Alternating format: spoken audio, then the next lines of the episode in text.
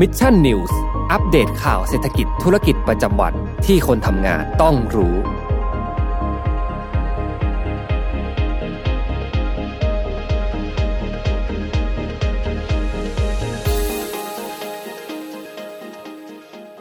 สวัสดีครับ ยินดีต้อนรับเข้าสู่รายการ Mission News Live นะครับ ประจำวันอังคารที่ 25 มกราคม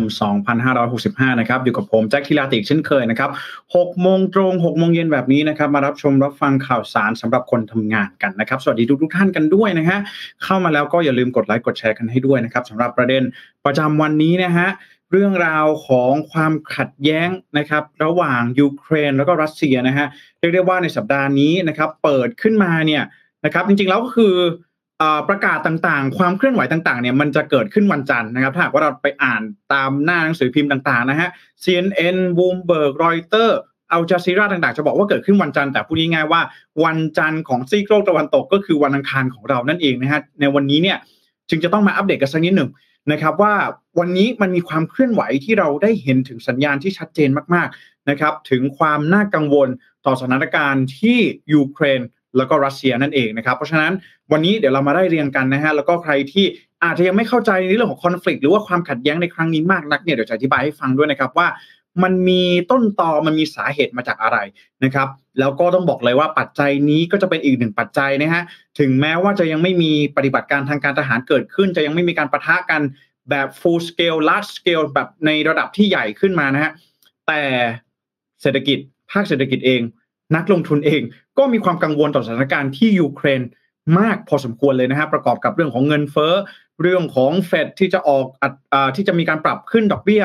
อัตราดอกเบี้ยนโยบายนะครับโอ้โหช่วงนี้เนี่ยเดือนมกรากำลังจะหมดไป แต่ว่าดูแล้วสถานการณ์ต่างๆเนี่ยนะครับก็ยังหนักหนาสาหัสกันอยู่ในช่วงต้นเดือนแบบนี้นะครับยังไงเดี๋ยวเรามาได้เรียนกันในข่าวที่1นนะครับก็นะฮะสวัสดีทุกท่านกันด้วยนะครับร่วมพูดคุยกันในประเด็นนี้ได้นะครับว่า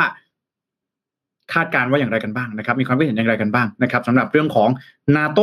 สหรัฐยูเครนแล้วก็รัสเซียนะฮะแหม stakeholder ผู้ที่เข้ามามีส่วนเกี่ยวข้องนี่เยอะแยะมากมายกันเลยทีเดียวนะครับ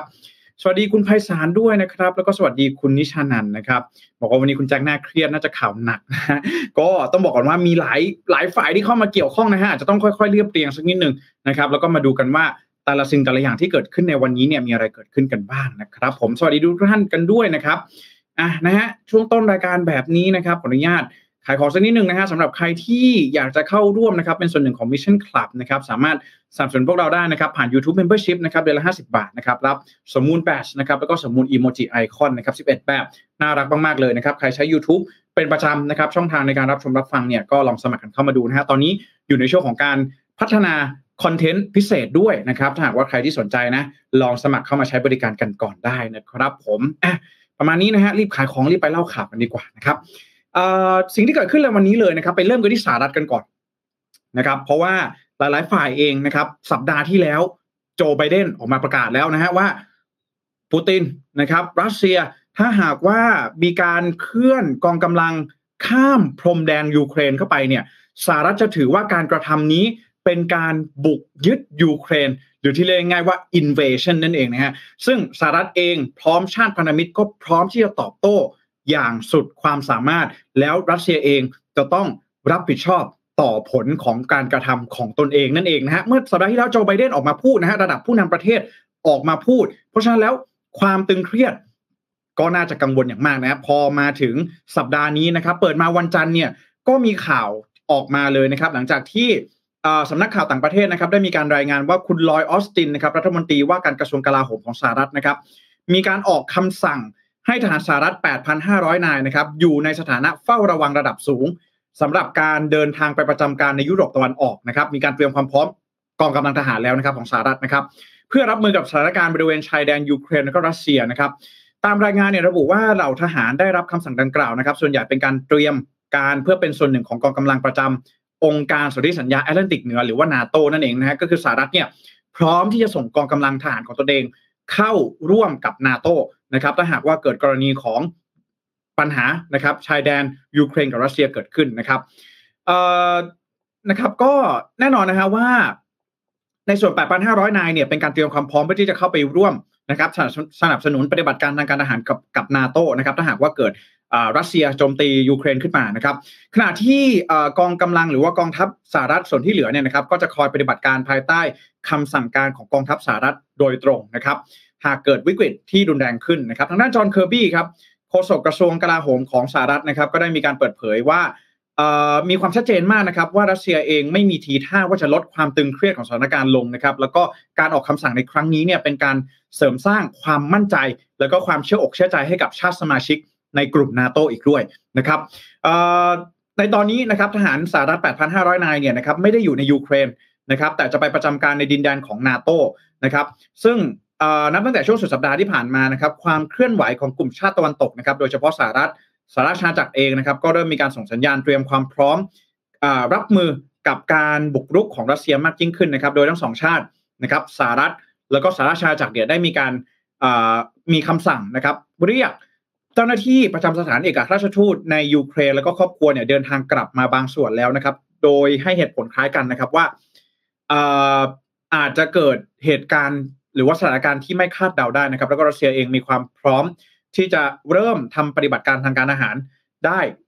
ทุกเมื่อนะครับ อันนี้ก็เป็นส่วนหนึ่งของสหรัฐก่อนนะครับ ไปดูที่สหรัฐนะครับสหรัฐเนี่ยท่าทีชัดเจนนะครับว่าอย่างแรกเนี่ยท่าทีที่สหรัฐออกมาโดยกระทรวงกลาโหมของสหรัฐเนี่ยก็อย่างที่ชัดเจนนะฮะ เป็นไปเพื่อการเสริมสร้าง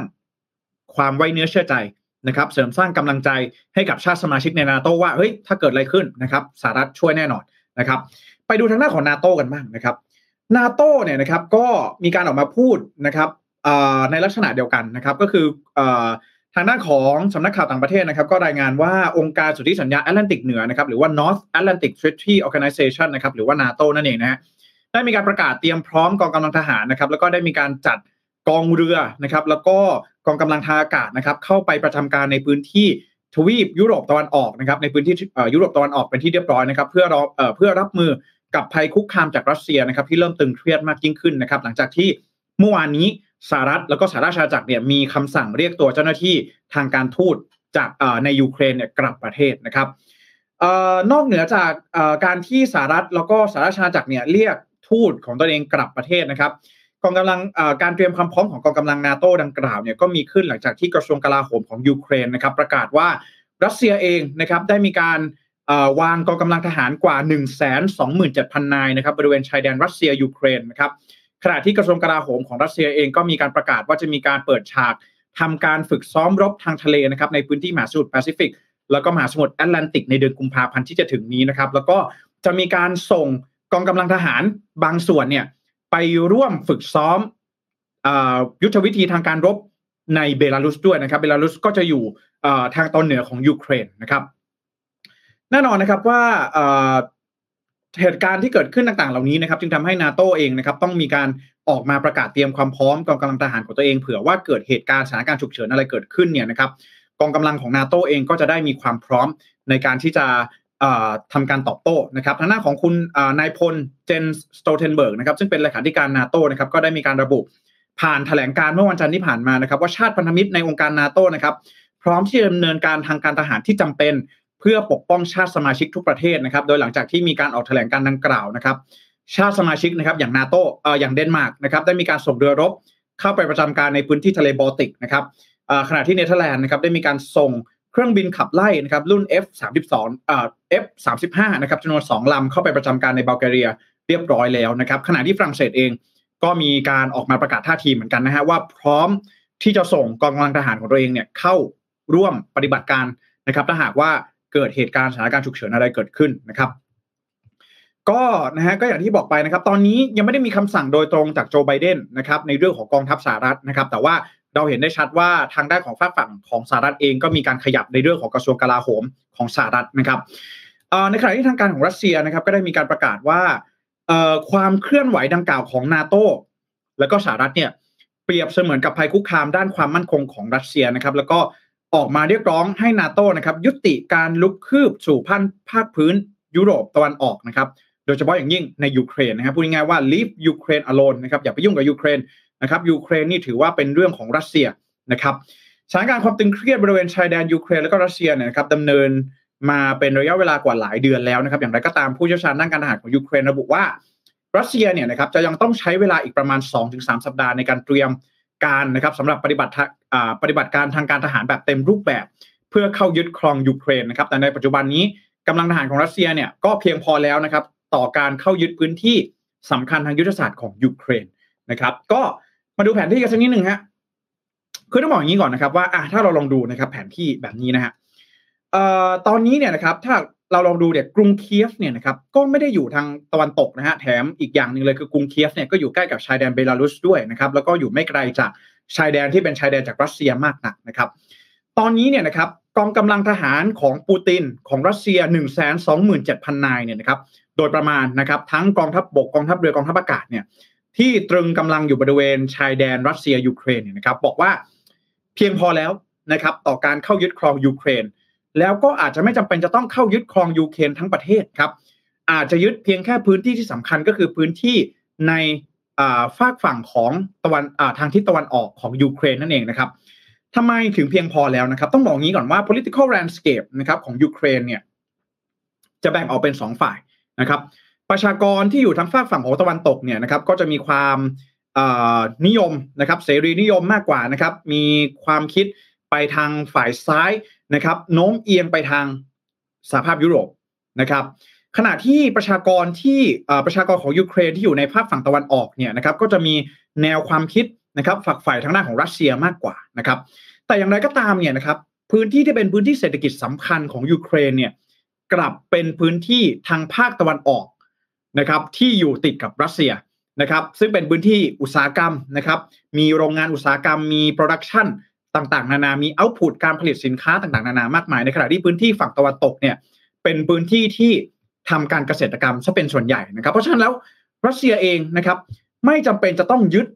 พื้นที่ยูเครนทั้งหมดนะครับถ้าหากว่าเราลองดูอันนี้เป็นภาพนะครับจาก CSIS นะครับที่ได้มีการคาดการเอาไว้นะครับว่ารัสเซียถ้า จะบุกยึดยูเครนเนี่ยจะทำอย่างไรได้บ้างนะครับ ก็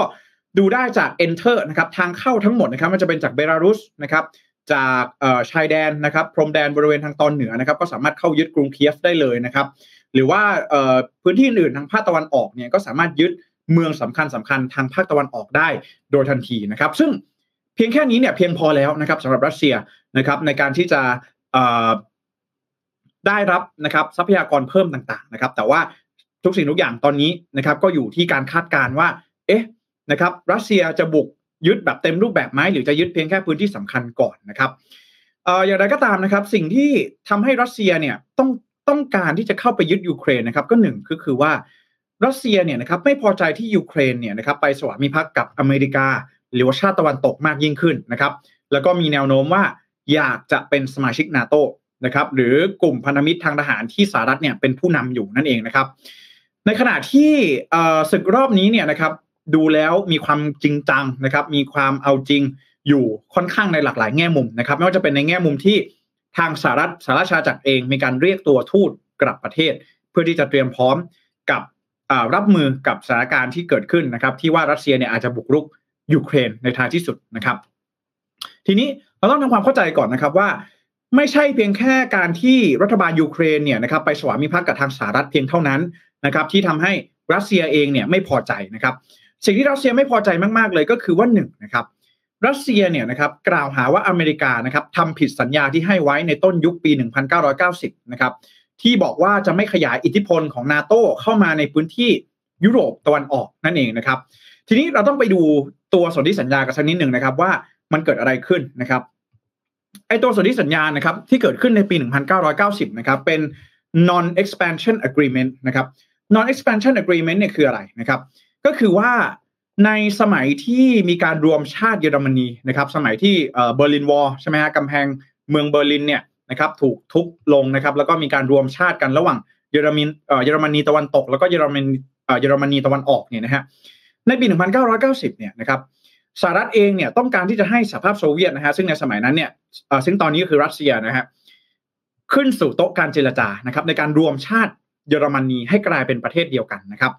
แต่ก็มีคำถามที่เกิดขึ้นว่าอ้าวแล้วพอมีการรวมชาติเยอรมันขึ้นมาแล้วเนี่ยนะครับ เยอรมันจะอยู่กับทางฟากฝั่งของตะวันตก หรือจะอยู่กับทางสหภาพโซเวียตต่อไปนะครับ ซึ่งแน่นอนว่าสิ่งหนึ่งเลยที่สหรัฐเองก็พยายามที่จะเอาใจโซเวียตในสมัยนั้นนะฮะก็คือมีการยื่นข้อเสนอนะครับบอกกับสังสหภาพโซเวียตไปนะครับในสมัยรัฐรัฐบาลของมิคาอิล กอร์บาชอฟนะครับยื่นข้อเสนอไปนะครับ โดย จอร์จ บุชผู้พ่อนะครับ บอกว่า ถ้าเกิดว่ายอมขึ้นโต๊ะเจรจาในการรวมชาติเยอรมนีเนี่ยนะครับสหรัฐสัญญาว่าจะไม่ขยายอิทธิพลทางการทหารเข้ามาสู่พื้นที่ภาคพื้นทวีปยุโรปตะวันออกนะครับ ก็คือพวกโปแลนด์ครับสหรัฐเช็กลิทัวเนียลัตเวียอะไรแบบนี้นะครับ ที่เป็นอดีตประเทศในสหภาพโซเวียตนะครับ ซึ่งแน่นอนว่า ข้อเสนอนี้เนี่ยนะครับก็จูงใจทำให้สหภาพโซเวียตในสมัยของกอร์บาชอฟเนี่ยขึ้นโต๊ะเจรจานะครับ จึงทำให้การรวมชาติเยอรมนีเนี่ยสำเร็จลุล่วงในที่สุดนะครับในปี 1990 นะครับ อย่างไรก็ตามเนี่ยนะครับข้อเสนอนี้เนี่ยไม่เคยมีการเซ็นสัญญาอย่างเป็นทางการนะครับ แต่เป็นข้อเสนอที่ทางสหรัฐเนี่ยยื่นให้กับสหภาพโซเวียตนะครับ เพราะฉะนั้นแล้วหลังจากที่สหภาพโซเวียตล่มสลายลงในปี 1991 นะครับ นั่นจึงทำให้หลังจากที่มีสิ่งที่เรียกว่า Soviet Dissolution นะฮะการล่มสลายของสหภาพโซเวียตนะครับประเทศที่เป็นอดีต Warsaw Pact นะครับประเทศที่เป็นอดีตสหภาพโซเวียตทั้งหลายนะครับโปแลนด์นะครับสหรัฐเช็กนะครับลิทัวเนีย เบลารุสประเทศต่างๆ ที่เป็นอดีตสหภาพโซเวียตเนี่ยก็กลายเป็นประเทศเอกราชนะครับ อย่างไรก็ตามเนี่ยนะครับสหรัฐมองว่าคำสัญญาที่เคยให้ไว้กับสหภาพโซเวียต เคยให้ไว้กับรัสเซียเนี่ยที่ว่าจะไม่ขยายอิทธิพล ทางการทหารเข้าสู่พื้นที่บริเวณทวีปยุโรปตะวันออกเนี่ยดูแล้วแหมมันจะเสียเปรียบนะฮะทำยังไงดีสหรัฐก็เลยไม่ปิดประตูนะครับ สุดท้ายแล้วเนี่ยในปีช่วงประมาณกลางปี 1990 นะครับก็ได้มีประเทศที่เป็นประเทศอดีต Warsaw Pact เนี่ยนะฮะที่เคยเป็นประเทศส่วนหนึ่งของสหภาพโซเวียตเนี่ยนะครับมันจะเป็นโปแลนด์ฮังการีนะครับ Czech Republic นะครับแล้วก็ Baltic States นะครับลัตเวียลิทัวเนียต่างๆเนี่ยเอสโตเนียต่างๆเนี่ย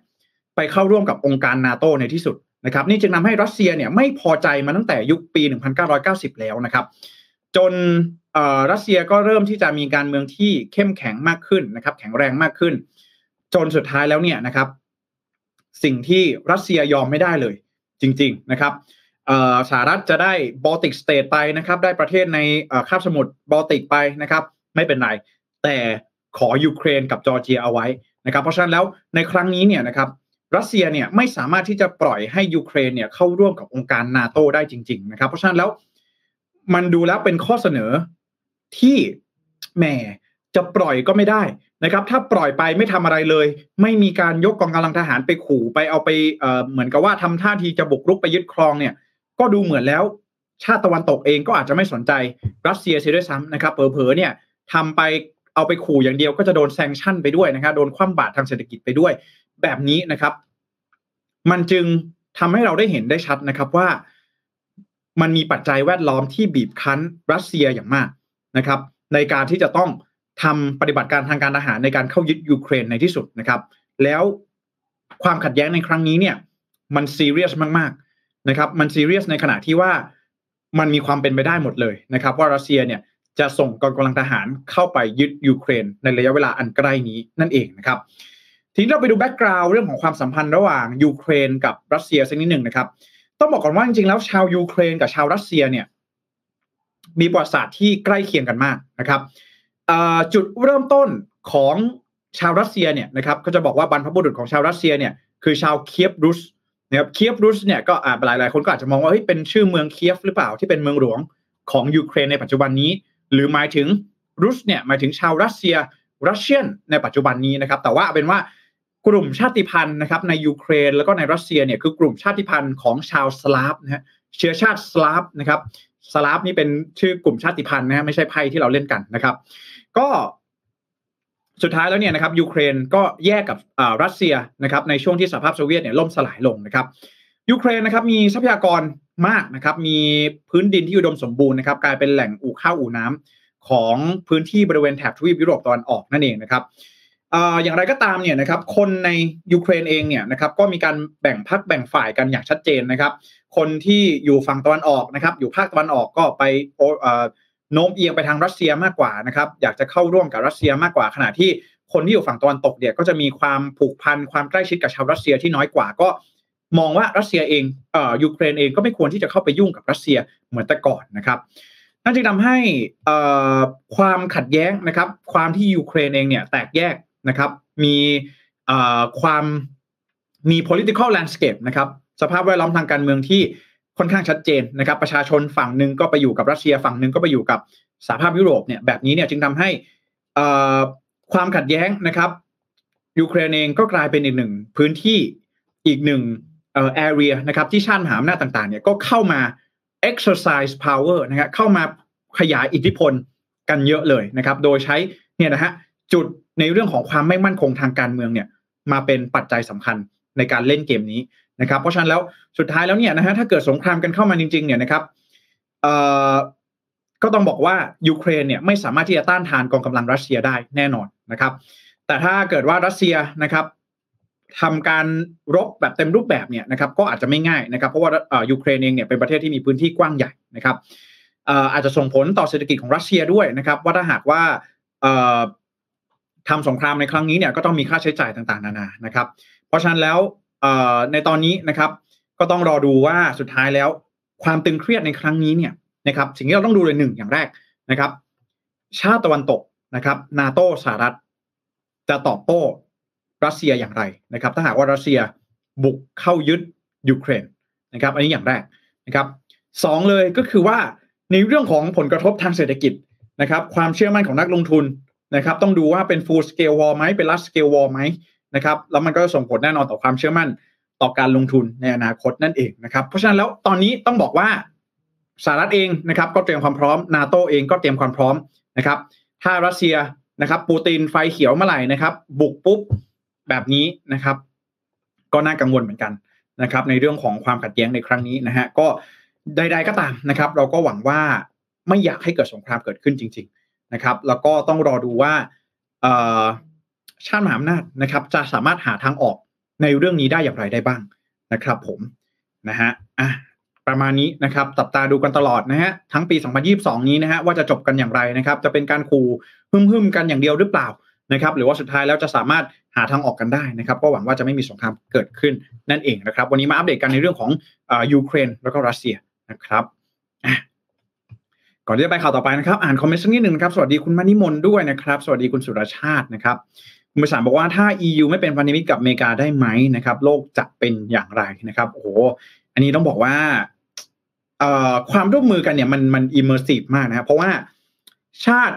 EU เนี่ยนะครับไม่ว่าจะเป็นอังกฤษนะครับฝรั่งเศส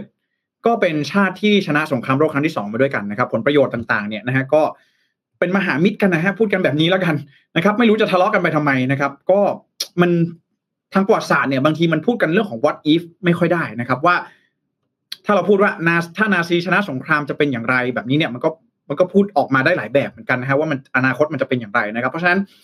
เออเรื่องนี้ผมก็ไม่แน่ใจเหมือนกันนะฮะว่าถ้า EU ไม่ได้เป็นพันธมิตรกับอเมริกาเนี่ย โลกจะเป็นอย่างไรนะครับอืมอันนี้ผมตอบไม่ได้จริงๆอาจจะต้องถามผู้เชี่ยวชาญด้านนี้เป็นพิเศษนะฮะขอบคุณคุณไปสารมากนะครับผม คุณชิรินนะครับบอกว่าคนที่ขัดแย้งกันมีแต่พวกผู้นำประเทศนะครับ ส่วนตัวมีเพื่อนที่รู้จักคนนึงมาจากยูเครนนะครับ อีกคนมาจากรัสเซียพูดภาษาเดียวกันเลยนะครับ สนิทกันทุกวันนี้ทั้งคู่ทำเรื่องไปอยู่อเมริกาถาวรแล้วนะครับ ก็ยังเห็นติดต่อกันตลอดไปนะครับนะนี่เป็นเรื่องทางการเมืองนะฮะเห็นได้ชัดนะครับ เป็นเรื่องทางการเมืองที่ชัดเจนมากๆนะครับ ในกรณีของรัสเซียแล้วก็ยูเครนนะครับ หวังว่าจะไม่มีสงครามเกิดขึ้นนะครับ สวัสดีสมมูลด้วยนะครับนะฮะคุณไพศาลถามว่ายูเครนขนาดเศรษฐกิจใหญ่กว่าไทยไหมครับ เดี๋ยวหาข้อมูลมาให้นะฮะ สวัสดีคุณแพตตี้ด้วยนะครับ แล้วก็คุณไปสารถามว่าไครเมียเนี่ยเป็นของรัสเซียเหรอฮะรัสเซียเข้ายึดไครเมียในปี 2014 นะครับ แล้วก็ทำการ annexation ไปแล้วเรียบร้อยนะครับ ก็คือการยึดครองพื้นที่ไครเมียไปแล้วนะครับ แต่ก็ต้องบอกว่าประชาชนที่ไครเมียเนี่ยนะครับ เนื่องจากอยู่อยู่ฝั่งตะวันออกไงก็จะมีความนิยมชมชอบรัสเซียอยู่เป็นทุนเดิมอยู่แล้วนะครับ ก็รัสเซียก็สามารถปกครองไครเมียได้แบบไม่ได้มีปัญหาอะไรนะครับ แล้วก็ไครเมียเองนะครับ ก็เป็นพื้นที่ ท่าเรือที่สำคัญของรัสเซียด้วยนะครับก็คือท่าเรือที่เซวัสโตโพลนั่นเองนะครับทำให้รัสเซียเนี่ยนะครับมีทางออกสู่ทะเลนะครับที่ชื่อว่าทะเลดำนั่นเองนะครับอ่าเพราะฉะนั้นแล้วรัสเซียมีแต่ได้กับได้ครับตอนที่เข้ายึดไครเมียนะครับแล้วก็เห็นได้ชัดว่าประชาชนก็ตอบรับนะครับในระดับหนึ่งนะไม่ไม่ได้บอกว่าไม่มีคนที่ไม่เห็นด้วยนะฮะแต่ก็ประชาชนชาวยูเครนในไครเมียเองก็ตอบรับการมาถึงของรัสเซียด้วยเช่นเดียวกันนะครับเนื่องจากอยู่ทางฝากฝั่งตะวันออกนั่นเองนะครับ คุณแสงตะวันนะครับบอกว่าขอบคุณคุณแจ็คนะครับขอบคุณคุณแสงตะวันที่เข้ามาติดตามรับชมรับฟังกันด้วยนะครับคุณสันไปบอกว่าข่าวน่าสนใจมากครับ แต่อย่าให้มีสงครามเลยนะครับกลัวรัสเซียจะเล่นสงครามน้ำมันนะครับลูกหลงเราจะโดนน้ำมันตอนนี้ก็แพงมากอยู่แล้วนะครับ อืมนะก็รัสเซียนะครับจะเป็นทางผ่านของ European Pipeline นะครับสองเอ่อประมาณ3สายที่สำคัญนะถ้าผมจำไม่ผิดนะ เพราะว่ารัสเซียเนี่ยนะครับเป็นประเทศที่มีทรัพยากรอันหนึ่งที่สำคัญมากก็คือมีก๊าซธรรมชาติเยอะมากๆนะครับ แล้วก็ เป็นซัพพลายเออร์เจ้าหลักนะครับซัพพลายเออร์เจ้าหลักของเอ่อทวีปยุโรปนะครับก็คือว่ารัสเซียเนี่ยส่งออกก๊าซธรรมชาติเข้าสู่ทวีปยุโรปเนี่ยนะครับเป็นผมไม่แน่ใจเรื่องอันดับนะ แต่ว่าก็เป็นอันดับต้นๆอยู่เหมือนกันนะครับ ถ้าหากว่ามีการคว่ำบาตรเกิดขึ้นเนี่ยนะครับ รัสเซียเองก็อาจจะยุติการส่งก๊าซธรรมชาติเข้าสู่ ภาคพื้นทวีปยุโรปได้นะครับก็อาจส่งผลต่อเรื่องซ้ำเติมสถานการณ์เงินเฟ้อกันเข้าไปอีกก็เป็นไปได้นะ แต่ว่าต้องรอดูนะว่า มันจะเลวร้ายขนาดไหนนะครับ ผมต้องรอดูกันอีกทีครั้งหนึ่งนะครับ ผมคุณนี่บอกว่าลูกนี้น่าจะน้อยกว่าความเป็นจริงนะครับ ตอนนี้ภาคตะวันออกเป็นของรัสเซียไปแล้วนะครับอ่าฮะก็น่าจะใช่นะครับ คือเรื่องของพื้นที่ในจังหวัดโดเนตใช่ไหมฮะตอนนี้หลาย ๆ พื้นที่เนี่ยก็กลายเป็นของรัสเซียแล้วนะแต่ว่ารัสเซียเนี่ยเขาไม่ได้เคลมนะว่าพื้นที่ตรงนั้นเป็นเป็นของรัสเซียนะเนาะไครเมียเนี่ย นะครับรัสเซียเนี่ยเขาเคลมนะฮะแต่ว่าในพื้นที่ที่เป็นจังหวัดโดเนตอะไรแบบนี้นะฮะพื้นที่เหล่านั้นเนี่ยรัสเซียกลับกลายเป็นสนับสนุนกลุ่มที่เป็นกลุ่มกบฏแบ่งแยกดินแดนนะครับ แต่ว่าไม่ได้ออกหน้ามานะครับแต่ว่าเราก็รู้กันอยู่ดีว่ารัสเซียเนี่ยสนับสนุนพวก separatist นะครับพวกแบ่งแยกดินแดนในพื้นที่แบบนี้นะครับ ให้ก่อการความไม่สงบอยู่นะครับ แต่ว่าก็นะฮะรัฐบาลยูเครนเองนะครับ ก็ยังไม่สามารถที่จะขับไล่กันออกไปได้หนึ่งร้อยเปอร์เซ็นต์นะครับก็ถือว่าเป็น frontline ที่สำคัญอีกแห่งหนึ่งนะครับ ของความขัดแย้งในครั้งนี้ที่ยังมีอยู่ในตอนนี้นะครับนะฮะอะไปที่ข่าวต่อมากันบ้างครับ เรื่องของอสหภาพยุโรปเป็นอีกครั้งหนึ่งนะฮะอย่างที่เราทราบกันดีว่าสหภาพยุโรปเนี่ยเป็นภาคพื้นทวีปที่เขาค่อนข้างใส่ใจกับผู้บริโภคเป็นอย่างมากนะครับ แล้วก็เวลาที่มีห้างร้านบริษัทต่างๆ เข้าไปประกอบธุรกิจเนี่ยนะครับ ก็จะต้องปฏิบัติตามข้อบังคับ ข้อกฎหมาย ของทาง EU เนี่ยเคร่งครัดนะครับ ก็ก่อนหน้านี้มีหลายกรณีมากนะครับ Amazon Google โดนปรับที่ EU เนี่ยไปเยอะมากนะครับ ล่าสุดนะครับสำนักข่าวบลูมเบิร์กเนี่ยได้มีการรายงานนะครับว่ามีคำเตือนนะครับจากมาร์กาเร็ตเวสต์แทเกอร์นะครับซึ่งเป็นกรรมธิการสหภาพยุโรปด้านการแข่งขันทางการค้านะครับหรือว่า antitrust นะครับได้มีการเปิดเผยนะครับว่าอาจจะมีความจำเป็นที่จะต้องใช้กฎหมายป้องกันการผูกขาดนะครับหรือว่า antitrust law เนี่ย เพื่อควบคุมอุปกรณ์เทคโนโลยีที่เป็น smart gadgets ต่างๆนะครับ smart gadget คืออะไรฮะคืออุปกรณ์ที่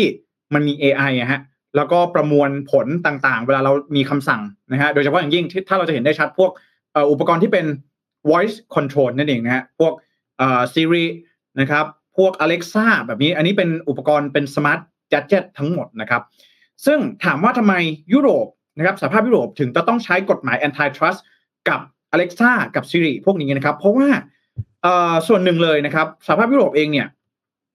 ต้องการที่จะลดการผูกขาดนะครับ ของบริษัทเทคโนโลยีต่างๆ เหล่านี้นะครับไม่ว่าจะเป็น Amazon Apple นะครับ แล้วก็บริษัท 2 บริษัทนี้ที่เป็นบริษัทเทคเนี่ยนะครับมีความเสี่ยงต่อการผูกขาดทางการตลาดนะครับ จากการใช้เทคโนโลยีด้านคำสั่งเสียงนะครับอย่าง Alexa หรือว่า Siri นะครับโดยได้กล่าวเพิ่มเติมนะครับโดยวัสเตเกอร์เนี่ยได้กล่าวเพิ่มเติมนะครับว่าความกังวลในในการผูกขาดครั้งนี้เนี่ยนะครับ ระบุว่าบริษัทบริษัทเทคขนาดใหญ่เหล่านี้เนี่ยนะครับมี Market Share ในตลาดดิจิทัลนะครับเกือบทั้งหมดนะครับทำให้ข้อมูลจากผู้ใช้งานจำนวนมากเนี่ยนะครับมีข้อมูลมี Big Data ของผู้ใช้งานจำนวนมาก มาอยู่รวมกันในบริษัทพวก Amazon หรือว่า Apple ต่าง ๆ เหล่านี้นะครับทำให้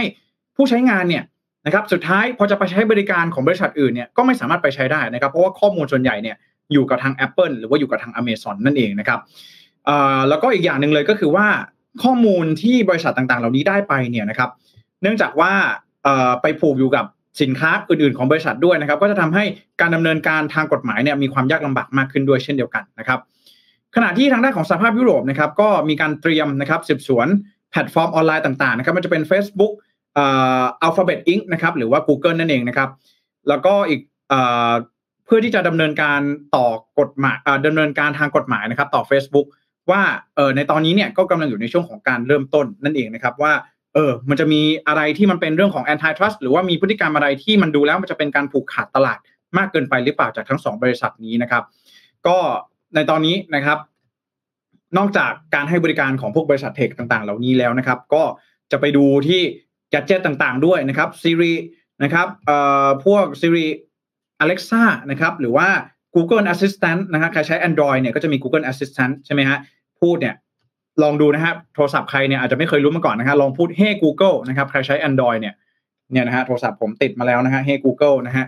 นี่นะฮะติดมาแล้วเรียบร้อยนะครับพอพูด Hey Google นะฮะก็นี่แหละฮะมันเลยกลายเป็นว่าตอนนี้เนี่ยนะครับทางด้านของสหภาพยุโรปเอง ก็จับตาดูอย่างใกล้ชิดนะครับในเรื่องของการให้บริการของบริษัทเทคเหล่านี้นะครับ ซึ่งนี่แหละฮะมันจะเป็นแลนด์สเคปที่เกิดขึ้นนะครับในอนาคตว่า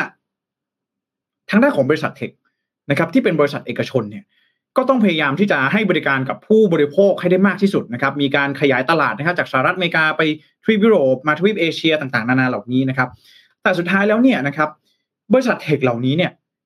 ก็ต้องปฏิบัติตามกฎหมายของประเทศนั้นๆ อีกอยู่ดีนะครับในเพื่อที่ว่าจะสามารถเข้าไปให้บริการในพื้นที่ต่างๆ เหล่านั้นได้นะครับนี่เองก็จะเป็นอีกหนึ่งความท้าทายนะครับที่ว่าทำไมนะครับเวลาที่ Facebook ต่างๆเนี่ยโดน ในเรื่องของการผูกกะผูกขาดทางการค้าแบบนี้เนี่ยสุดท้ายแล้วนะครับ Facebook เองก็ต้องไปหา territory นะครับไปหาพื้นที่ใหม่ๆ ในการลงมาเล่นในอุตสาหกรรมเทคโนโลยีหรือว่าอุตสาหกรรมดิจิทัลนะครับ ซึ่ง Google เองเอ่อ Facebook เองเนี่ยก็เล็งไปที่เรื่องของ Metaverse ถูกต้องไหมฮะ ไปดูกันเลยนะฮะเรื่องของ Metaverse ในขณะที่ Cash Cow อย่าง Facebook Instagram เนี่ยตอนนี้มันเริ่มถึงจุดอิ่มตัวแล้วนะครับ ก็ต้องมารอดูกันว่าในอนาคตเนี่ยจะสามารถทำกันอย่างไรได้บ้างนะครับ Google Facebook จะพัฒนา product ของตัวเองอย่างไรนะครับขณะที่ปัญหาเรื่องของ antitrust นะครับการจัดเก็บข้อมูลการนำเอาข้อมูลส่วนตัวของผู้บริโภคมาใช้ เพื่อที่ว่าจะได้มีการผูกขาดทางการค้าในแง่ของการให้บริการนะครับโซเชียลมีเดียแพลตฟอร์มต่างๆเนี่ยในยุโรปเองนะครับบริษัทต่างๆ เหล่านี้ก็โดนกันอยู่บ่อยครั้งเหมือนกันนะครับ ก็ลองดูกันอีกทีนึงนะฮะเรื่องของความท้าทายของทางบริษัทเทคต่างๆ เหล่านี้นะครับผม สวัสดีคุณรัสิตาด้วยนะครับแล้วก็สวัสดีคุณไพศาลด้วยครับบอกว่าข่าวแรกก็เดือดแล้วไม่ใช่สวัสดีคุณไพศาลที่คุณไพศาลบอกว่าข่าวแรกก็เดือดเลยนะครับ ใช่ฮะต้องรอดูกันต่อไปนะเดี๋ยวจะเล่าให้ฟังกันอีกนะฮะใช่ครับผมนะฮะใครมี Android นะฮะใครใช้ Android เนี่ยลองพูด Hey Google นะครับติดขึ้นมาเลยแน่นอนนะฮะนะครับผมลองดูนะหลายๆท่านอาจจะยังไม่เคยรู้นะครับให้มันตั้งนาฬิกาปงนาฬิกาปลุกให้มันโทรหาใครก็ได้อะไรแบบนี้นะครับ ผมอะ นะฮะไปกันที่ข่าวสุดท้ายกันบ้างครับสำหรับข่าวสุดท้ายในวันนี้มาที่สำนักข่าวจากสำนักข่าวซินหัวกันบ้างครับนี่นะฮะเห็นไหมฮะอันนี้อะไรฮะรถไฟครับนะครับ วันนี้นะครับสำนักข่าวซินหัวนะครับ ได้มีการรายงานว่ารถไฟนะครับ ขบวน X 8020นะครับ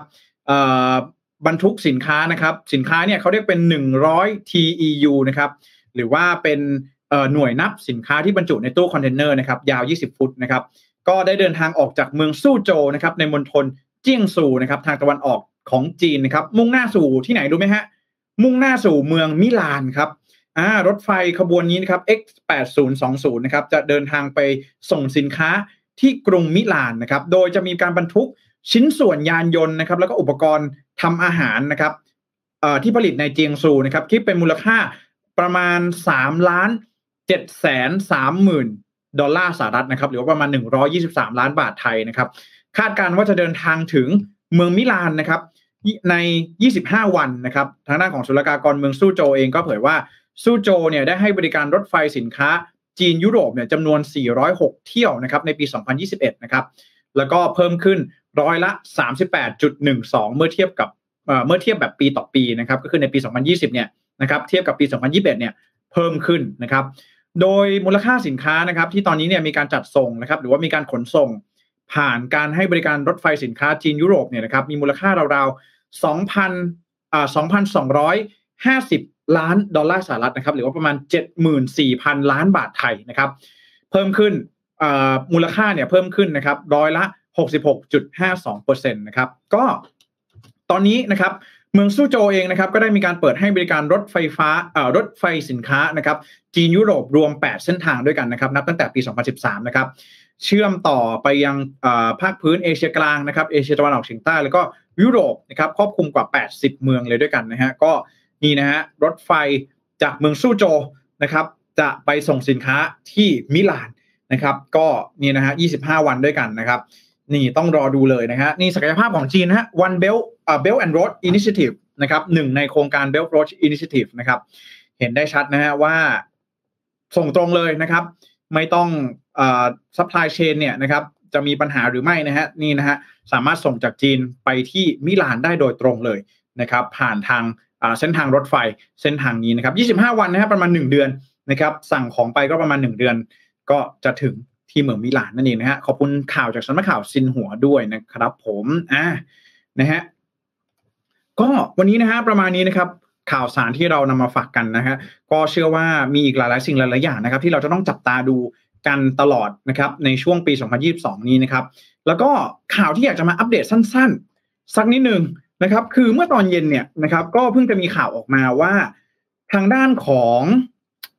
กรตนะครับกรตกับหน่วยงานไหนนี่เดี๋ยวผมขอดูอีกทีนะกรตกับแบงก์ชาตินะครับ ได้มีมติเห็นชอบนะครับ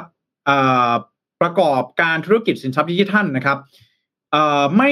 ต้องไม่ดำเนินการสนับสนุนหรือส่งเสริมให้เกิดการนำสินทรัพย์ดิจิทัล มาใช้เป็นตัวกลางในการชำระเงิน รวมถึงการดำเนินการดังต่อไปนี้ ไม่โฆษณาชวนเชิญชวน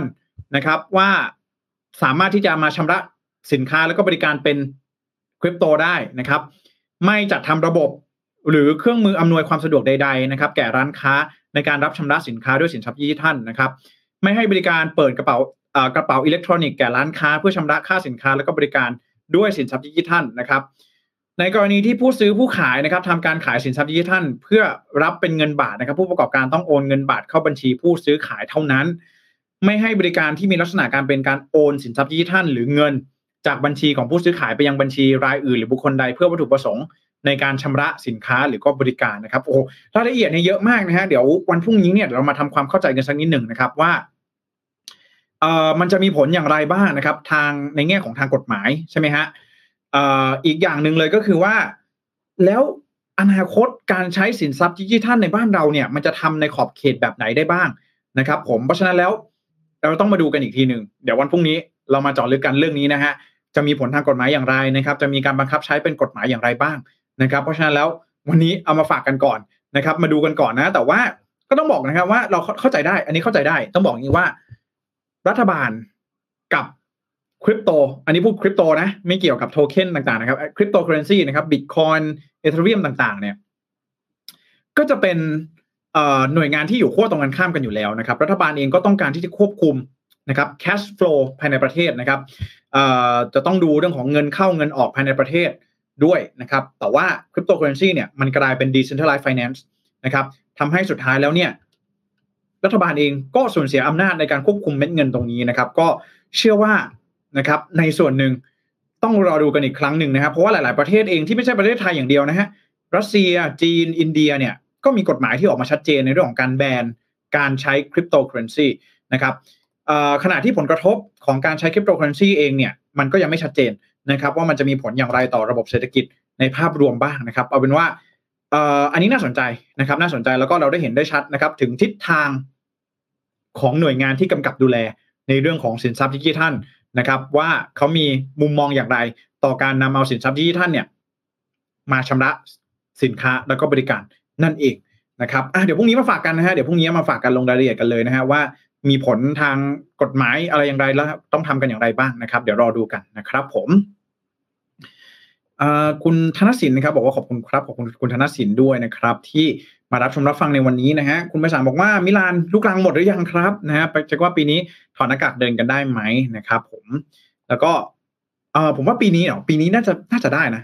ท้ายปลายปีถ้าไม่มีสายพันธุ์อะไรแปลกๆโผล่มาซะก่อนนะครับ อันนี้ส่วนตัวที่ผมมองนะ เออ ถ้าถ้าถ้าไม่มีอะไรแปลกๆมากันซะก่อนเนี่ยนะครับ ก็คิดว่าปลายปีน่าจะสถานการณ์ต่างๆ น่าจะเบาลงนะครับ ผมความคิดเห็นส่วนตัวนะ เออนะฮะก็เดี๋ยวรอดูอีกทีหนึ่งว่า ผู้เชี่ยวชาญจะว่ากันอย่างไรอีกทีหนึ่งนะครับคุณรัชตาบอกว่าไม่ส่งเสริมให้ประเทศพัฒนากันหรอครั้งนี้นะครับคุณเมษาระบุว่าห้างร้านที่ออกเหรียญไปก่อนแล้วทํำยังไงนะครับเขากลัวฟอกเงินหรอนะครับ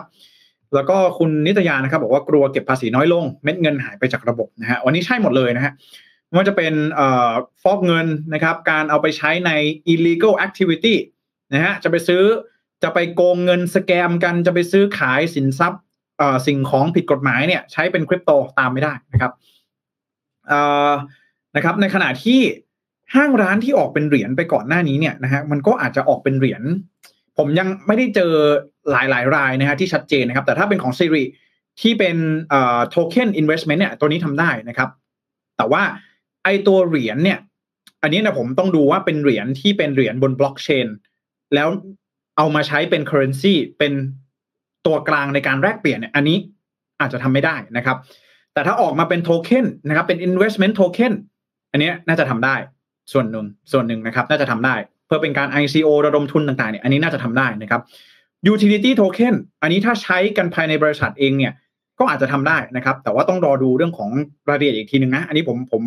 กระเดินไว้ก่อนนะ เดี๋ยวขอติดไว้ก่อน เดี๋ยววันพรุ่งนี้เรามาลุยกันนะครับ เรื่องของอข้อบังคับนะครับ ของทางกรตแล้วก็แบงก์ชาติที่ออกมานะครับ ผมอะเอาฝากกันในวันนี้นะขอบคุณทุกท่านมากๆนะครับที่เข้ามาติดตามรับชมแล้วก็รับฟังในวันนี้นะครับเดี๋ยววันพรุ่งนี้ผมจะมีข่าวสารอะไรมาฝากกันก็ขอให้ติดตามกันด้วยนะฮะแล้วก็